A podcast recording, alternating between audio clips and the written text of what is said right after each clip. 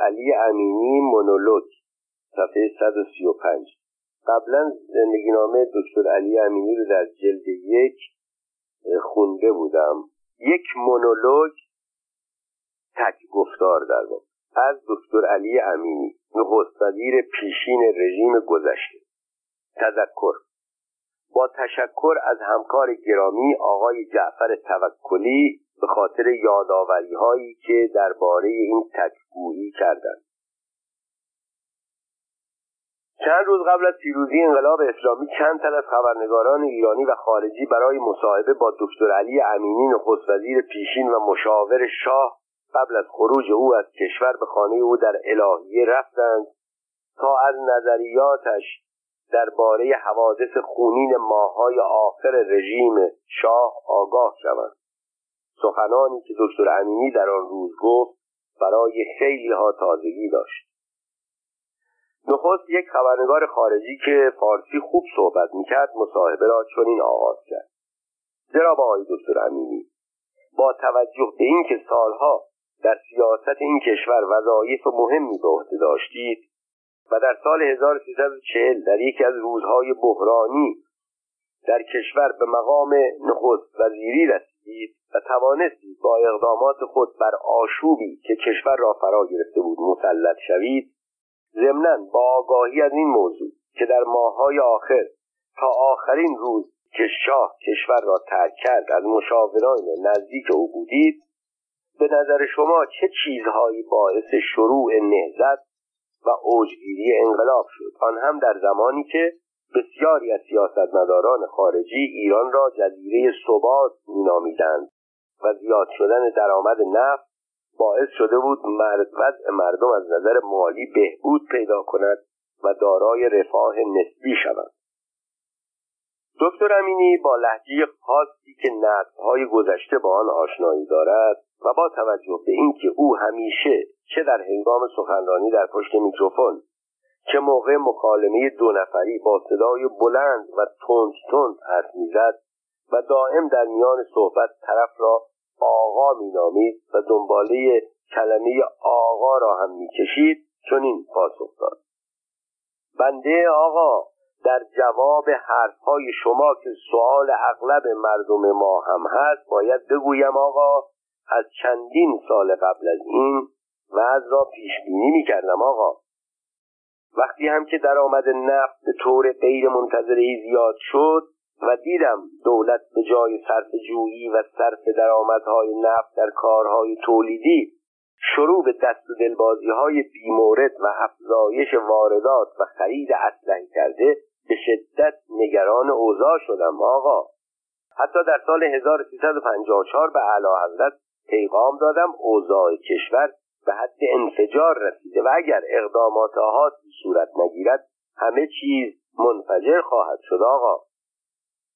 ببینید آقا وقتی وضع مالی مردم خوب شد و تمام روز را در فکر تأمین آب و نان و اجاره مسکن و مشکلات دیگر نبودند طبیعی است که به خود بیایند و به فکر کمبودهای دیگر بیفتند. دستگاه میباید برای این موضوع فکر می‌کرد آقا. آن روزها کمبود بزرگ مردم نداشتن آزادی بود. غیر از آن از دستگاه های امنیتی وحشت داشتند که هر وقت هر کس را می‌خواستند می‌گرفتند. پس کشور برای قبول یک نهزت بنیادی آمادگی داشت. مسئله دوم آقا این بود که درآمد به طور عادلانه تقسیم نمی‌شد.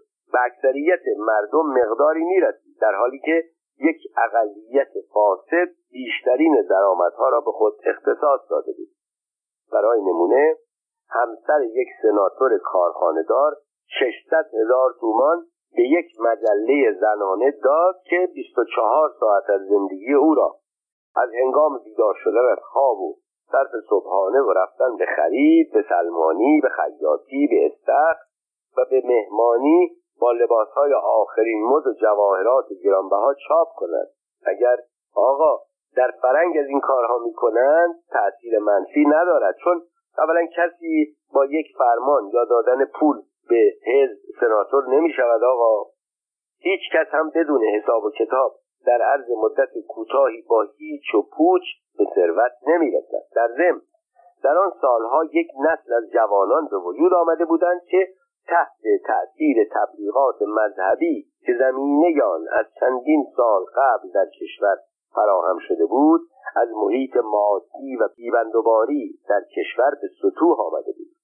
می‌دانید آقا که در اروپا و آمریکا هم دلزدگی از محیط مادی و گرایش به مذهب و مسائل معنوی رو به رشد است. این جوانان با آنکه از بهبود وضع اقتصادی کشور منتفع می شدند اما فقط به آن قانع نبودند و توقعات و انتظارات بیشتری داشتند. در سال 1354 آقا با توجه به اوضاع روز به شاه پیغام دادم کشور در حال انفجار است. اگر اعلی حضرت می‌خواهند کشور دچار تحول نشود باید فورا دست به اقدامات حادی بزنند و به عنوان نمونه آقا پیشنهادهای زیر را به اطلاع ایشان رساندند یک انحلال حزب رستاخی دو انحلال مجلسین شورا و سنا. سه. توقیف دست کم از 1500 نفر از مقامات بالای سیاسی و اقتصادی که در نظر مردم به فساد و سوء استفاده های کلان مادی مشهور هست چهار. فرستادن عده زیادی از افراد خانواده سلطنتی به جز طبقه اول به خارج از کشور. اینها آقا بیشترشان به علت نفوذی که از طریق نزدیکی به مقام سلطنت داشتند در کارهای مالی و اقتصادی دخالت می‌کردند و بیشتر مزایده ها و مناقصه ها نصیب آنها و شریکهایشان می‌شد. پنج انتخاب یک نخست وزیر مورد احترام و اعتماد به مردم و دادن اختیارات کامل به او. اما آقا عکس العمل اعلی حضرت به این پیشنهادها که به خاطر مصالح کشور و منافع خودشان داده بودم این بود که به روزنامه ها دستور دادند مقالاتی علیه من بنویسند. به طوری که مطبوعاتی هم که از پیشنهادهای من مطلع شدند و موافق آنها بودند جرأت نکردند اسم مرا بیاورند. چه رسد با آنکه از نظریات من دفاع کنند تا سرانجام شد آنچه میبایستی بشود. به طوری که خودشان هم درک کردند آنچه که در کشور روی داده یک انقلاب است. وقتی کار بارا گرفت آقا اعلی یک روز مرا به کاخ سلطنتی خواستند و سوال کردند حالا چه باید کرد؟ عرض کردم سه سال پیش خدمتتان پیغام فرستادم این حزب رستاخیز را که نظر مردم نسبت به آن از حزبهای دولتی ملیون و مردم هم بدتر است منحل کنید. مجالس فرمایشی را که اعضای آن نماینده مردم نیستند تعطیل کنید.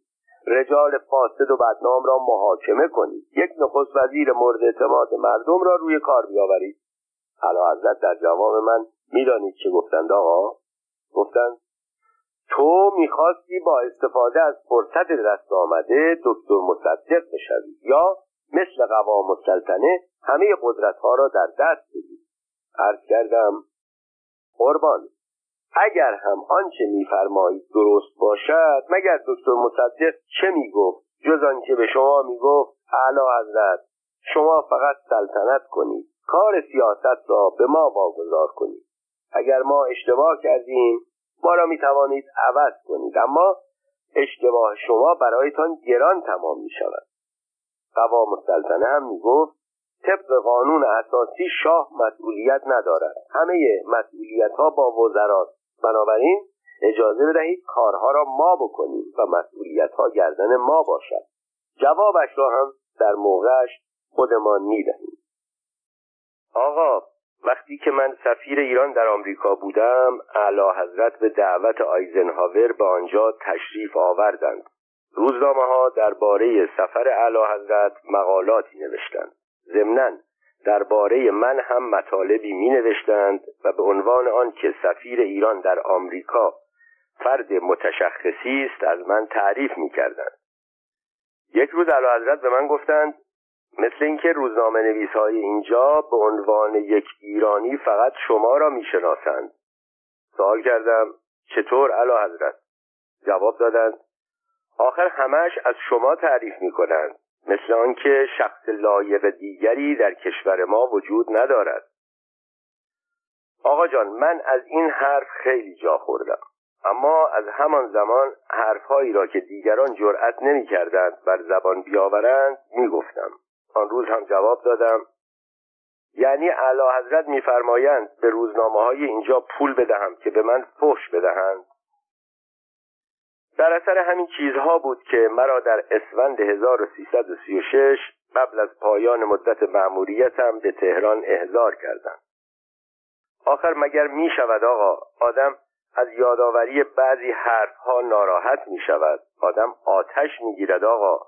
آن موقع اعلی حضرت هی می گفت من به حرف مردم اهمیت نمی دهم. هر کاری را که خودم به صلاح مملکت بدانم انجام می دهم. و چند نفر از رجال را هم که می‌خواستند به ایشان تذکر بدهند از کار بیکار کردند. در زمان انقلاب که مردم به کوچه و خیابانها ریختند و علیه شاه شعار می‌دادند یک روز اعلی که مرا احضار کرده بودند پرسید اینها کی هستند؟ از کجا آمدند؟ عرض کردم اعلی حضرت اینها همان مردمی هستند که شما می‌گفتید اعتنایی به آنها ندارید. و به حرفشان اهمیت نمی‌دهید آن وقت آقا دیدم گفتن این حرفها بدون آنکه دیگر تأثیری داشته باشد باعث ناراحتیشان می شود چون شاه در آن روزها روحیش را سخت باخته بود. در دلم گفتم آخر آقا جان شما که پادشاه در و دیوار و کوچه و خیابان نبودید پادشاه این مردم بودید. سالها به آنها اهمیت ندادید. حالا دارند تلافی می‌کنند. هی می‌گفتید من با مردم کاری ندارم. حالا مردم با شما کار دارند. هی می‌گفتید من می‌خواهم مردم را با اردنگی جلو ببرم. حالا که مردم فرصت به دست آوردند دارند تلافی می‌کنند. سیاستمداران زیرک جهان همیشه خود را خدمتگزار مردم معرفی می‌کنند. در هر موقعیتی از مردم تجلیل می‌کنند. اما شما که می‌خواستید کار سیاستمدارها را بکنید اینها را فراموش می‌کردید یا اطرافیان چاپلوس شما نمیگذاشتند. وقتی نخست وزیر بودم یک روز به اعلی حضرت گفتم آخر من نخست وزیر منتخب شما هستم. درست نیست شما با وزیران کابینه به طور مستقیم تماس بگیرید. آنها به شما گزارش بدهند شما برای ایشان فرمان صادر کنید. هر امری دارید به بنده بفرمایید خودم به آنها می‌گویم. اعلی حضرت جواب داد وزیر خارجه و وزیر جنگ چی؟ با آنها هم تماس نگیرم. عرض کردم بله قربان آنها هم همینطور. طبق قانون اساسی نخست وزیر و وزیران در مقابل مجلس مسئول هستند. شاه با ناراحتی گفت شما هم که حرف قوام و سلطنه را می‌زنید. نکند مثل مصدق می‌خواهید پست وزارت جنگ را برای خودتان نگه دارید. عرض کردم آقا نه علا حضرت من وزارت جنگ را نمی‌خواهم. من که مرد جنگی نیستم. من اصلا بلد نیستم تفنگ در کنم. اما وزارت جنگ هم مانند سایر وزارتخانه ها باید وزیر مسئول در مقابل مجلس داشته باشد. یک روز اعلی حضرت به من گفتند اصلا میدانی چیست؟ تو می‌خواهی شاه بشد من از این حرف خندم گرفت آقا. عرض کردم اعلی حضرت آن وقتها که بچه بودیم شاه بازی می‌کردیم. اما حالا دیگر بزرگ شده ایم. ضمنا دوره هم دیگر دوره شاه شدن ما نیست. وقتی در یکی از ملاقات ها در دوران انقلاب که مرتب مرا احضار میفرمودند و با من درباره اوضاع مشورت می‌کردند این موضوع را به عرض ایشان رساندم. گفتم چیزی که باعث بعضی نابسامانی ها شد این بود که اعلی حضرت به وزیرانی که حقایق را به عرض ایشان میرساندند علاقه و اعتماد نداشتند. آنها را ترد می‌کردند یا دستشان را میبستند و همین باعث رکود کارها می‌شد. بعد موضوعی را که مدتی در دلم عقده شده بود بیان کردم. گفتم اعلی حضرت شما این اواخر هی می‌گفتید در سال 1340 من نمی‌خواستم دکتر امینی را نخست وزیر کنم. او را آمریکایی ها کندی به من تحمیل کردند. اگر اعلی حضرت مشاوران فهمیده و با حسن نیتی داشتند و قبل از بیان این مطلب با آنها مشورت می کردند حتما به عرض می رساندند که گفتن این مطالب بیش از آنکه توهین به من باشد ایراد به خود اعلی حضرت است که چرا می باید دستور آمریکایی ها را قبول می کردند شاه کمی فکر کرد بعد گفت حالا موقع این گله ها نیست. هنگام کمک است. در زمان اوجگیری انقلاب آقا یک روز اعلی حضرت از من پرسید فکر می‌کنی با جبهه ملی می‌توانم به توافق برسم؟ گفتم اعلی حضرت یادتان میآید بعد از 28 مرداد حضورتان عرض کردم صلاح نیست دکتر مصدق را محاکمه کنید جواب دادند چرا؟ او داشت مرا از سلطنت خل می‌کرد. مملکت داشت به دست روزها میافتاد. عرض کردم اعلی حضرت دکتر مصدق مدت سی سال یک پارلمانتر ورزیده بود. او ناطق و سخنور زبردستی سالها با بزرگترین رجال سیاسی و سیاستمداران معروف کشور مثل پدرتان قوام السلطنه و وسوق الدوله و سید زیا و رزمارا و دیگران مبارزه کرده. هنوز با این همه تبلیغ که علیه او شده میلیون ها نفر طرفدار دارد. او مردم را خوب می‌شناسد و خوب می‌تواند آنها را به هیجان در بیاورد. آن وقت شما می‌خواهید در دادگاه نظامی بلندگو به دست چنین کسی بدهید که پته همه ما را روی آب بریزد. شاه فرمودند شما فرمودید من می‌خواهم کاری کنم که او مفتزه شود. جواب دادم چطور؟ به وسیله چند سلشگر و سرتیب که نه از حقوق و قضاوت چیزی سرشان می‌شود و نه اهل نطق و بیان هستند می‌خواهید این کار را بفرمایید؟ آقا یک روز من حضور علا حضرت بودم که تلفن مخصوصشان زنگ زد. شهبانو بود.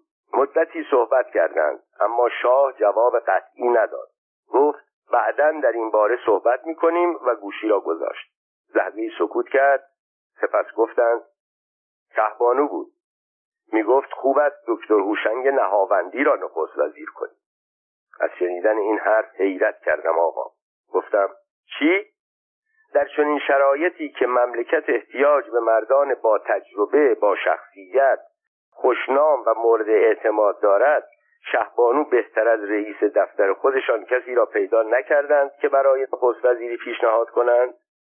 درست است. او جوانی تحصیل کرده است استاد دانشگاه است باسواد است. چند جلد کتاب نوشته ولی اینها به درد نخست وزیری در این ایام پرآشوب نمی‌خورد. مردم باید به رجال سیاسی اعتماد داشته باشند. آنها را طی سالها در مشاغل حساس دیده باشند از خدماتشان آگاه باشند. کارهای بزرگ از آنها به خاطر داشته باشند. تحصیلات تنها که کافی نیست آن هم در چنین ایام حساسی. شاه با ناراحتی جواب داد شهبانو حرفی زد کرد این نظر او بود که پیشنهاد کرد. موقع را مناسب دیدم آقا. به عرض رساندم وقتی پدرتان از کشور رفت یک عده رجال با شخصیت و استخواندار به جا گذاشت. مثل معتمن الملک پیرنیا دکتر محمد مصدق محمد علی فروغی حکیم الملک قوام السلطنه میرزا محمد صادق تباتبایی که بیشترشان مورد اعتماد و احترام مردم بودند. اما حالا چه داریم؟ امیر عباس هویدا مهندس ریاضی و نظایر آنها. شاه ناراحت شد. ولی دیگر حرفی نزد. تکگویی دکتر امینی بیش از یک ساعت به طول انجامید. در تمام این مدت او که متکلم وحده بود صد نداد خبرنگاران سوالی بکنند. خبرنگاران هم چون برنامه های دیگر داشتند در ضمن دکتر امینی بدون آنکه از او سوالی شود جواب پرسش های نکرده را هم داده بود با او خداحافظی کردند و دنبال کارهای خود رفتند. در خاتمه بد نیست یک نکته جالب را هم در اینجا بیاورم. دکتر امینی چند روز قبل از پیروزی انقلاب ایران را ترک کرد و به فرانسه شهر نیست است در آنجا بود که یک روز مستخدمه او به نام زهرا با دست پاچگی به دکتر امینی تلفن کرد و گفت آقا آقا از کمیته آمدند قالی ها و مبل ها را ببرند چه کار کنم؟ دکتر امینی جواب داد. زهرا جان مملکت از دست رفت. آن وقت تو برای چند تکه فرش و مبل و چوب و تخته ناراحتی؟ در سال 1371 خورشیدی دکتر علی امینی که در سالهای آخر از سیاست کنارگیری کرده بود در 78 سالگی درگذشت. در همین سال همسر او بانو بطول امینی دختر حسن وسوق وسوق و دوله هم در فرانسه وفات یافت.